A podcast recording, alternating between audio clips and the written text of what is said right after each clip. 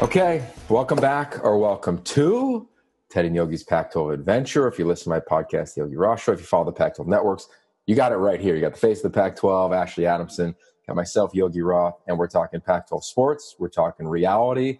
We're talking, obviously, operating from our homes. Ashley, usually we're on set next to each other. The lighting is a little bit better. You know, you always look gorgeous. You know, I usually have a suit on, try to do a little bit better than today. But thanks for coming on.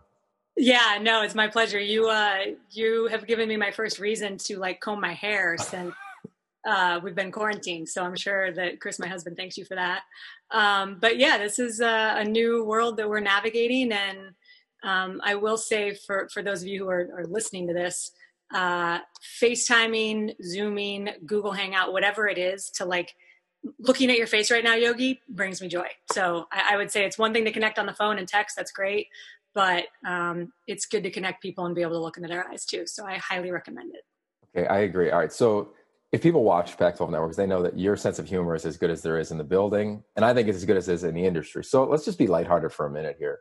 What's something that you learned about yourself over the course of the last week that's a little enjoyable? I'll go first. What I've enjoyed, and I'm proud to say, over the last week, like, I haven't worn deodorant one time.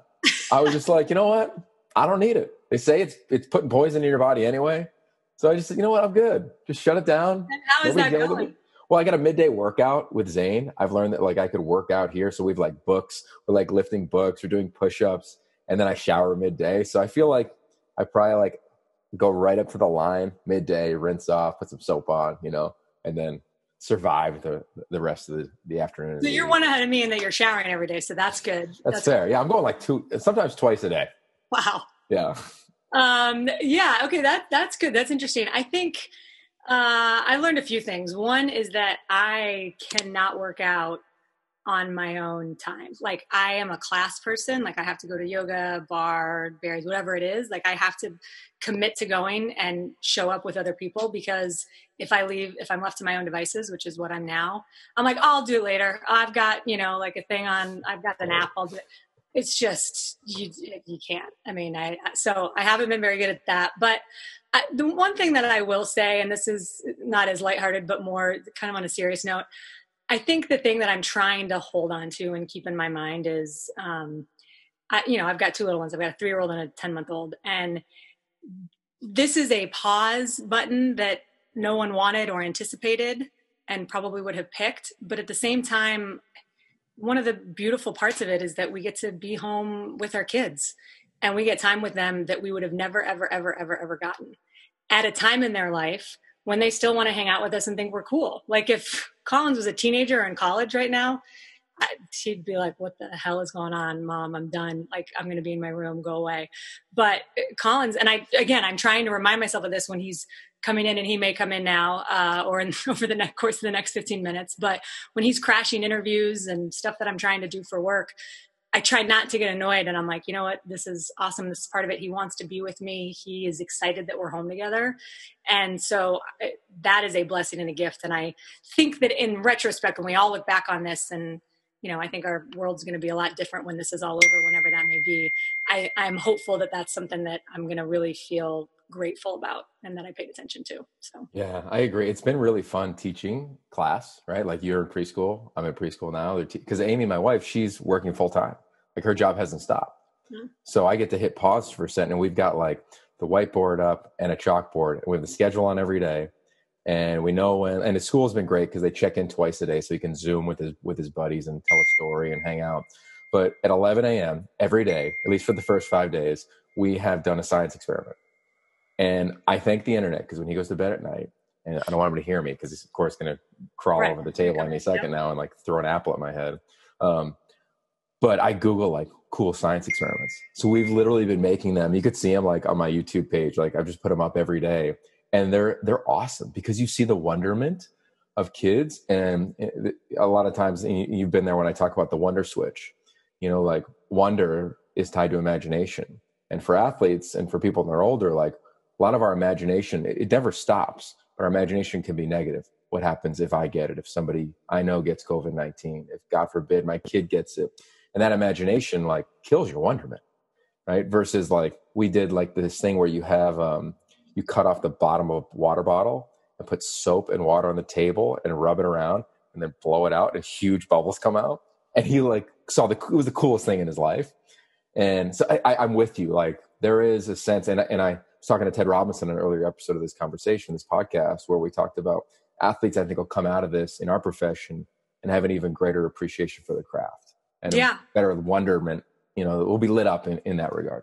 We always talk about how when people have, you know, athletes are injured and that allows them to step back from the game and appreciate it in a way that they didn't. When you have something that's taken away from you, you obviously then are able to appreciate it and kind of see it in a new light. And I think that's kind of what we're all doing right now, right? I mean, today was supposed to be the first day of the NCAA tournament. And I think, you know, we did a podcast yesterday with Kelly Graves, the Oregon women's head basketball coach, and he was saying that when it first happened, when he first found out that the NCAA tournament was going to be canceled, he went into coach mode and was like, all right, this is awful. This is heartbreaking. This sucks, but you got to get ready for the next game or the next thing. And so you move on, and that's how your program is the coach. And he said, and now I'm sitting here a day before we were supposed to be playing, and I'm way more heartbroken and I feel way more lost than I did when I first learned the news. And I think, you know, I knew exactly what he was saying because I, you know, as somebody who covers the game and watches it as a fan, I certainly feel the same way. So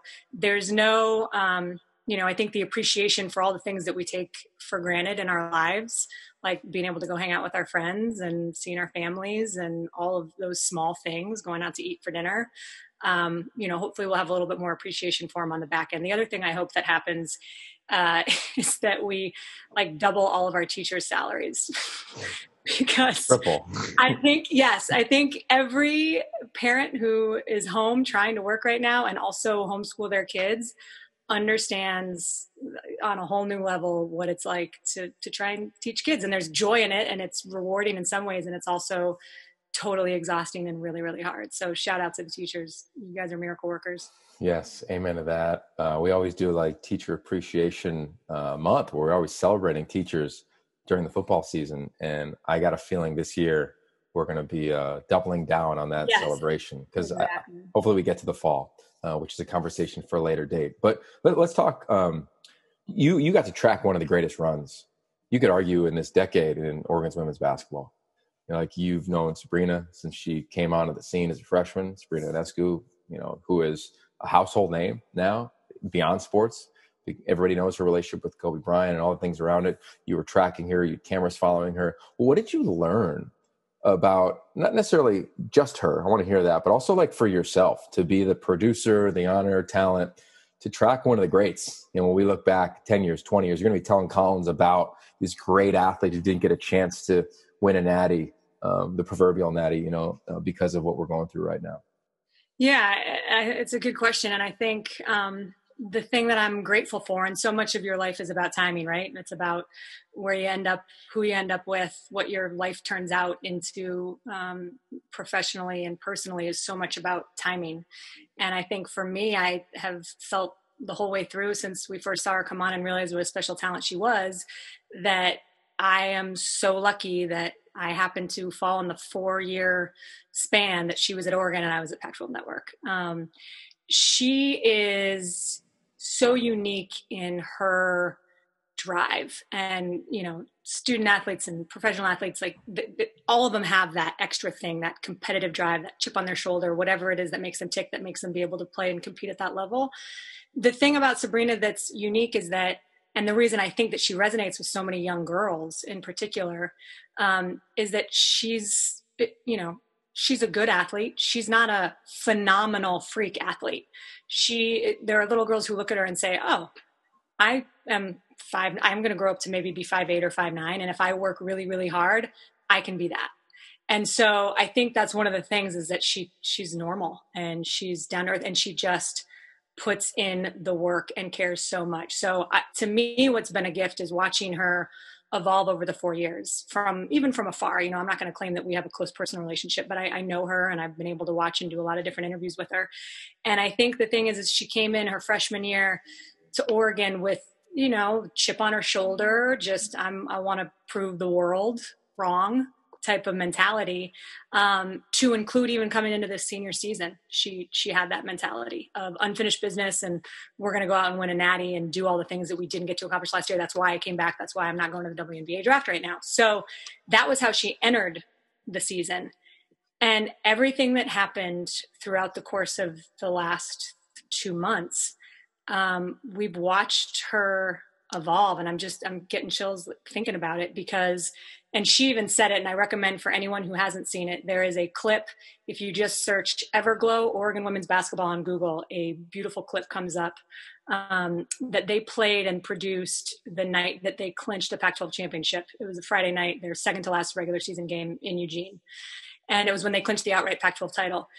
And Sabrina came out and gave this beautiful speech to the crowd in which she said, you know, when I started this year, it was all about playing angry and staying angry. And that was what was driving me for this unfinished business. And she said, and now I realize, given everything that obviously happened with Kobe at that point, that it is about so much more than that. And that this journey is about, you know, the relationships and all of the things that she couldn't even really put into words, that she said she couldn't put into words. And it was amazing watching, because it was like you were watching this young woman sort of, I don't want to say grow up in front of your eyes, because that sounds so cliche, and that's not what I mean, but it was just this moment in that she understands the place that she is in the world, how many people care about what she has to say in her voice and her platform, and she's able to articulate the moment in a way that, I mean, God, Yogi, I think about who I was when I was 21 years old, and she's amazing. So she's got this unbelievable talent, she's got this unbelievable drive, and she has a way of pulling herself out of it and recognizing the moment for what it is and not being afraid to use the platform. I thought when she spoke at Kobe's memorial service, and at the end asked everyone there and everyone who was listening to, in honor of Kobe, support the women's game, because that's what he would want. And I just thought, like, how awesome is that, that's what you thought to do? And it was so appropriate and beautiful and exactly what I felt like that crowd needed to hear. That was a very long-winded answer to your question, but I just have watched her evolve, and she's the face of college basketball. Yeah. And she, you know, she didn't get to go finish and win that national title, but she is someone who changed forever the way the sport is viewed. And I believe that wholeheartedly. So every once in a while, I think we come across athletes in our careers, at least as broadcasters, that shift us in how we see the game, right? I mean, Chris Peterson, David Shaw have been that for me, for sure. Coach Carroll has been that for me. I had one conversation with Josh Rosen that did that for me. Curious for you, like you said, you get the chills, like you alluded to so many moments, but if you don't mind, like you got personal, like where's something where like, yep, that made me change from what you've witnessed from her? You know, a couple. I think the biggest one was watching her give giving that speech in front of all of those people at Kobe's memorial service at Staples Center. I was sitting there watching it, and I had my 10-month-old daughter home with me that day, and I just had tears streaming down my face, because it was just, I mean, that whole thing was so emotional, and I was so nervous for her. Like, I'm thinking, I was texting Colleen Farrell, our producer, going, I am so nervous for Sabrina, thinking that she has to walk up there and basically give a, you know, eulogy in front of all of these people and on this platform. And she just crushed it. And she was so calm, and her words were, you know, so thoughtful, and her message and her storytelling, like it was beautiful. She was incredible. And I just remember sitting there with like tears running down my face and holding my 10-month-old daughter in my lap, for whatever reason, maybe felt the moment and was just still for like the first time in her 10-month-old life. And I just thought, you know, she's talking about Gianna and Kobe and their relationship. And I just thought, I am watching in action the perfect example of why sports matter so much, because they make people feel and they make people realize, and they allow us to connect in ways that, like, it's all about the human side of it. And so that was a really poignant moment for me. Certainly I've loved watching her play. She's unbelievable. You know, on the court, she's amazing, but that was watching her deliver that speech on that stage and what she said, that was something that I'm not going to ever, ever, ever forget. Yeah, I love that. Yeah, I think back, I'm looking obviously over your shoulder, and I see the map, which we all have a version of that in our house. Like, it's so rad. And sports stories, now there's no bridge. Like, it used to be like time zones, like you didn't hear about what happened in European soccer. But now, because of social media, like, you kind of know what's going on. And I think it's fascinating because we get to learn so much, right? Like, I was talking to an Elite 11 coach last night, where we scrolled through the internet and found so many things for young quarterbacks that, you know, either in college or in high school, they're like, hey, I can't be with my coach. Well, you can watch Tom versus Time and learn about how he developed and prepared for games. You can watch, you know, Drew Brees. You can watch high performance psychology videos. Like, there's so much content that cuts through. And I say that because there is an old adage that rings true, and you don't think it's real when you're a player, is they're never going to remember the plays you made. They're going to remember the type of person that you are. And as an athlete, like, I was like, no, that ain't true. I'm back to Pitt 3 weeks ago, and they remembered me for the guy I was, and I didn't make many plays, so they didn't have a lot to remember anyway. But I just think of her, and it's like, we got let down to a degree because she didn't get to take a run at the Natty, right? She came back for that. Herbert came back for that. Troy Dye came back for that. All at the same institution to take a run, and they didn't get it. But, like, I don't really remember the CFP or every moment of the Rose Bowl 3 years ago. I remember last year, maybe the year before. But eventually, like, you're going to be talking about Sabrina and all those moments. Like, that's what you're going to tell your daughter when she's 15, maybe be a Hall of Famer like yourself, Mullen High School. Shout out to Colorado. Ashley is. You can Google that and find out. Yep. But I just think that there's something now that, like, we're getting to know athletes way better because of this and because of things like this. But also, we're remembering them for the type of humans they are versus the type of performers they are. And when it's elite performer, elite human, it's like, damn, man, like, that's what's up. And I couldn't have said it better than that. You know, I think that's exactly it. And I think that rings true, you know, for everybody listening in every profession. Think about the people who you look up to and admire in this business and why you do. And it's the people who are that incredible combination of, you know, they're great at their craft, but they are, more importantly and first, great people. And it doesn't take a lot. I think that's the thing that I always try and remind myself, and it's easy to forget, but some small words and reaching out and just saying thank you to people and acknowledging, it goes so, so far. There was and I'm not going to say their name because it doesn't really matter, but there was a Pac-12 Network employee who left for another awesome, great job about 3 months ago.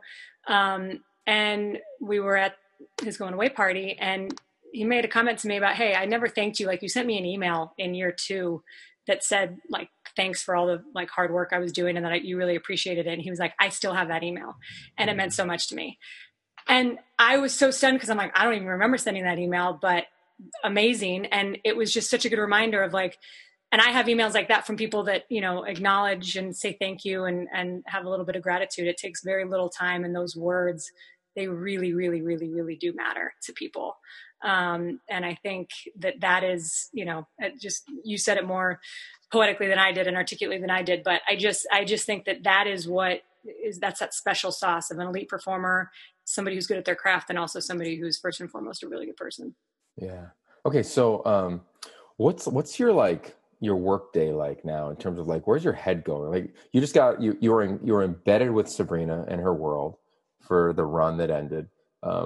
You've always loved story. You've done so many things. Like, when you wake up, like, I'm curious, like, what's the first tab you go to now based on everything that's going on and having, you know, we have way more time at home, but I don't know about you, but I have, like, this hour right here, and that's it. And I'll see you at 9 o'clock. So when you get your time now, when it's shrunk, like, what are you reading? What are you looking at? Where are you looking for inspiration, creativity? Yeah, I think I'm trying to figure that out. If I'm going to be honest, I think I haven't found a, you know, rhythm or sort of, this past week has been all about kind of trying to figure out what our content plan obviously is at the network and what that's going to look like going forward. So there's a lot of conference calls that we've been on. And more than that, to be totally honest with you, with all the stuff going on in the world, and I'm not alone in this, but, you know, I've had a lot of family stuff going on. My younger brother, thankfully is going to come back tomorrow, but he's been stuck in Guatemala. They closed their border and he had his flights canceled and couldn't get out. And so that's been a really scary thing that I think has been weighing on all of us as we try and help that situation. My younger sister, who you know well, had to close her business and lay off all of her employees a few days ago. So I think, to be honest, my head has been swirling of like, how can I, keep this family sort of intact and moving forward and sane, and also being supportive and helpful to my parents, my siblings, my extended family. And then also, what's my workday going to look like? So I think I don't have a good answer to that yet, because every day has looked pretty different. And then there's moments, and I really try, back to what we talked about earlier, of like, my 3-year-old comes in and is like, I really want you to come play with me. And I'm like, okay, I'm going to wait to send this email, or I'm just going to make a little bit of time right here. Let's go to the field and let's like go run laps so that you can get some energy out. And that's good. I mean, quick story. We went to the field yesterday. We've got this awesome field right behind our house that's empty, which is amazing. And I brought one of those like big bubble wands, and we blew bubbles in the field for like an hour. And Collins was just running around. Like, it's this image that I'm going to have forever and ever. He's just running around, popping all the bubbles. And he like screamed at the top of his lungs at one point. He was like, Mama, I'm so happy. And I just thought, man, you don't know about coronavirus. You don't know about the fact that the market is completely crashing, that all of this terrible, scary stuff is going on. Like, what a gift to be a kid. And it's wonderful if you have kids to be able to be around kids, to be able to pull into their world. And I think it's critical for all of us right now. So yeah, I'm still trying to figure out what my day-to-day looks like, which is why I haven't worked out, haven't done much showering or anything like that. There's a lot going on. Well, I wonder on that, like, I was thinking about today, I was like washing the dishes, because I feel like now, like, it's like my mom used to always yell at me. She's like, why am I always washing dishes in this house, right? And I get it now, because I'm just washing dishes all the time, man. I'm like, they were put away. How did they double in size? Right? But I was there and I was like, man, like, I need to write more, because I'm with you. Like, I don't really know where to go. Like, all the alerts pop up and you're like, all right, I'll save that. And you get through 5 of them and like nap time's over, right? For instance. But I do feel a shift internally of like telling stories. Like, I don't know what it's going to be. Like, obviously not going to lead every interview with like, how did you deal with COVID-19 necessarily in a year from now or 5 years from now? But I don't know what it is, but I'm really curious and excited to figure that out of like, how did I shift? Because we all shifted. We became more empathetic. We became more familial. Something has occurred and is occurring, right? We became more aware of the outside world, like, are Ted and I ever going to shake hands to do an open again? Like, there's a lot of things that are there, but I'm excited to see. I'm excited as a storyteller and someone whose job as yours is to, dive in, lean in, and then pull out and share stories and impact people. Like, I don't know where it's going to go, but I feel it happening right now, I guess is the point.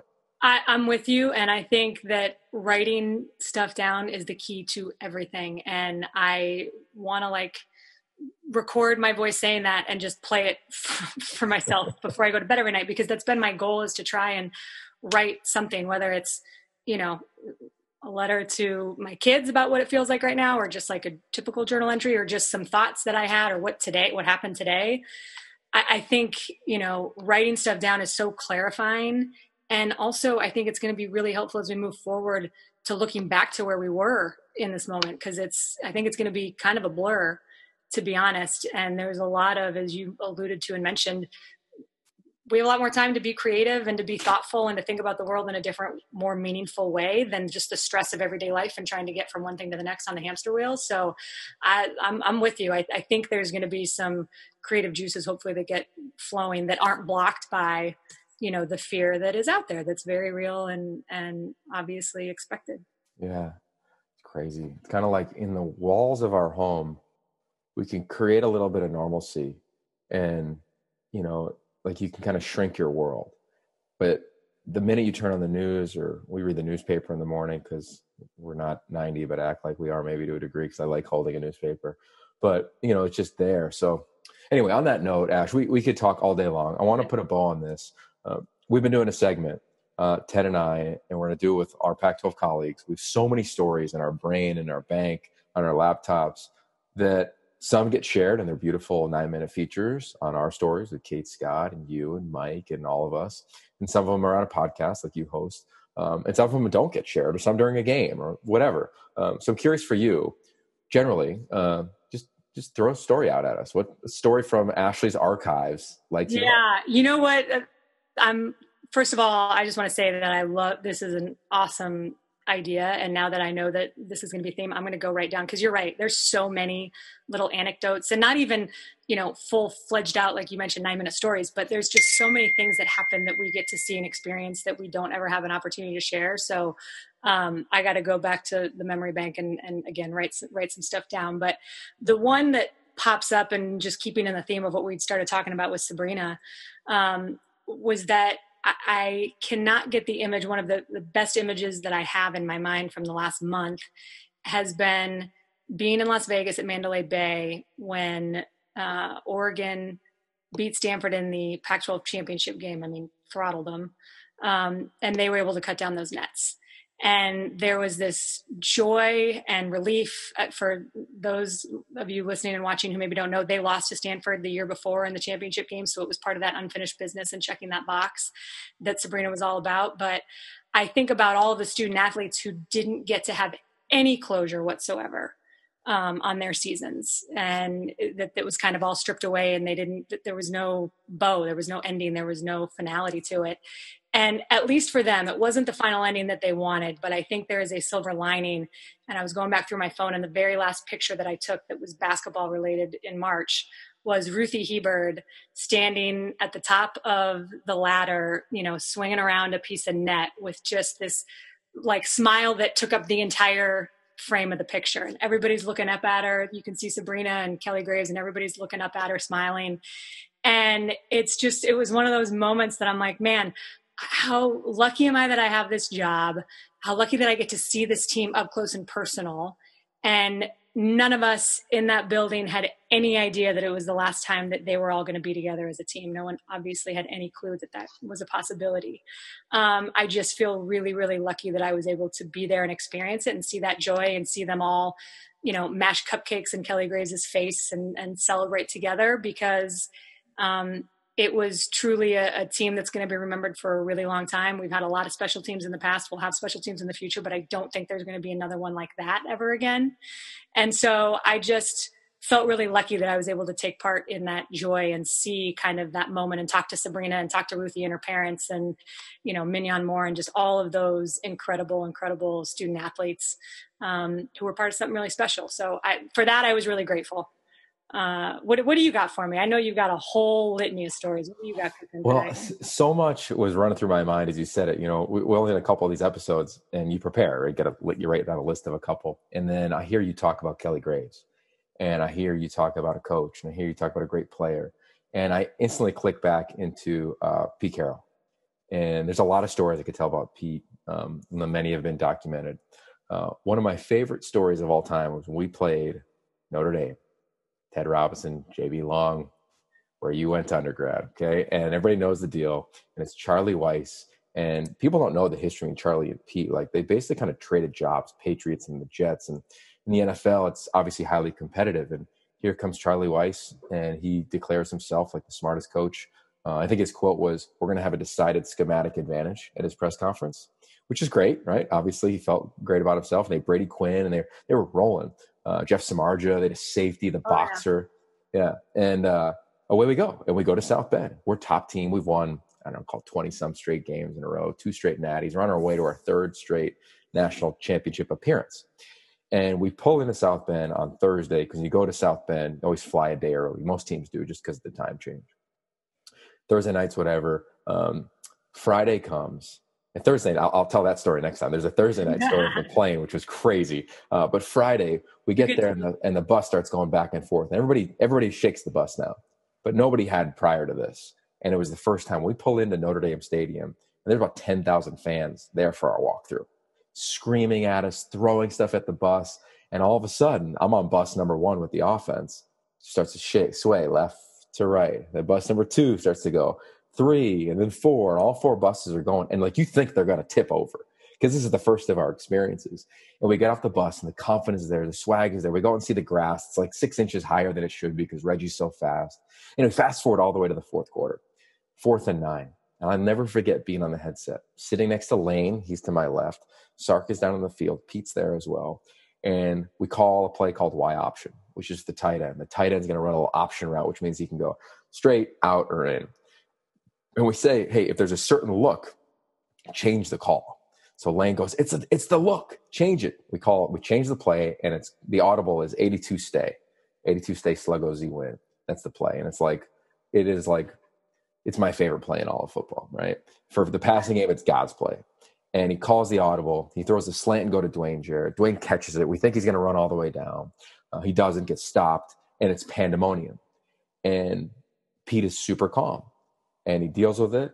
The clock gets stopped, and then the symbol, Sark starts going like this, like spike it, spike it, spike it. But the trick was if you pointed at the quarterback, that meant you got the option to run it. Don't just spike it. That was kind of our trick signal. Matt, of course, the push happens, and we win. The game ends, and Pete and I, I don't know if anybody knows, but we were both sleeping in the office 3 or 4 days a week. And I remember when we got back, and I think it was like that next day, that Sunday, we were talking about the game. And he goes, you know what? Amid the chaos, you go back and you watch the game. He goes, I was so proud of himself. He goes, I was so poised. And he goes, that's something I've trained myself to be. Like, if you look at our sideline, it is pandemonium. Coaches screaming, water bottles. We had one coach, my buddy ran all the way down out of the coach's box, like the 5-yard line, should have been thrown a flag. Like, it was the definition of not being poised. But Pete was just poised. And I say that on the heels of like maybe what we're in now, of like maybe there's this element of like we're aware that it's crazy, and we're aware that like we don't know what's across the street or let alone on our table, whatever. But like maybe there's an element of poise that we can pull among a chaotic situation. And I hadn't told this story in probably 5 years, Ash, and never told it comparing obviously something as tragic as, you know, the coronavirus, but I think of it now and I'm like, yeah, Pete is like, he's been trained for poise. And yeah, at 22, 23, that like, it's such an impact on me. Remember it. Yeah. I mean, I think that is the perfect story to tell right now. And I think a lot of people, you know, we all talk about leadership and stepping up and what leadership is. And what leadership is being poised in chaos. That's what I think it is. And, you know, I think a lot of people are finding out a lot about themselves, about the people they work with, about people in their families, given how everyone's dealing with it, and everybody has their own way to cope. But when you're around somebody who is poised and who is level, it's a gift because it allows, you know, it rubs off on you. And I think that's that's an awesome, awesome, great story. I love that. And I remember that so well, man. I was watching that game with my dad, who's the biggest domer of all time. Totally.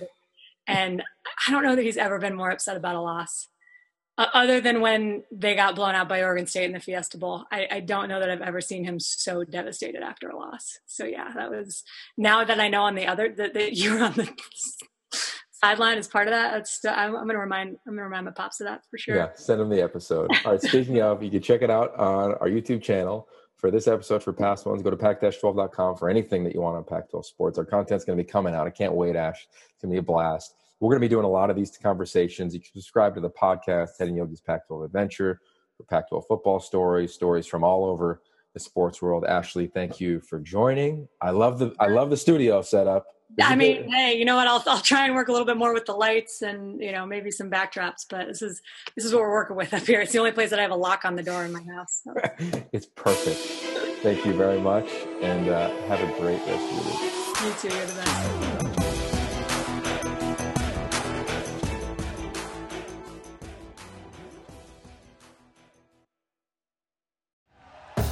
Thank you for listening to Believe. You can show support to your host by subscribing to the show and giving us a 5-star rating on your preferred platform. Check us out at Believe.com and search for BLEAV on YouTube.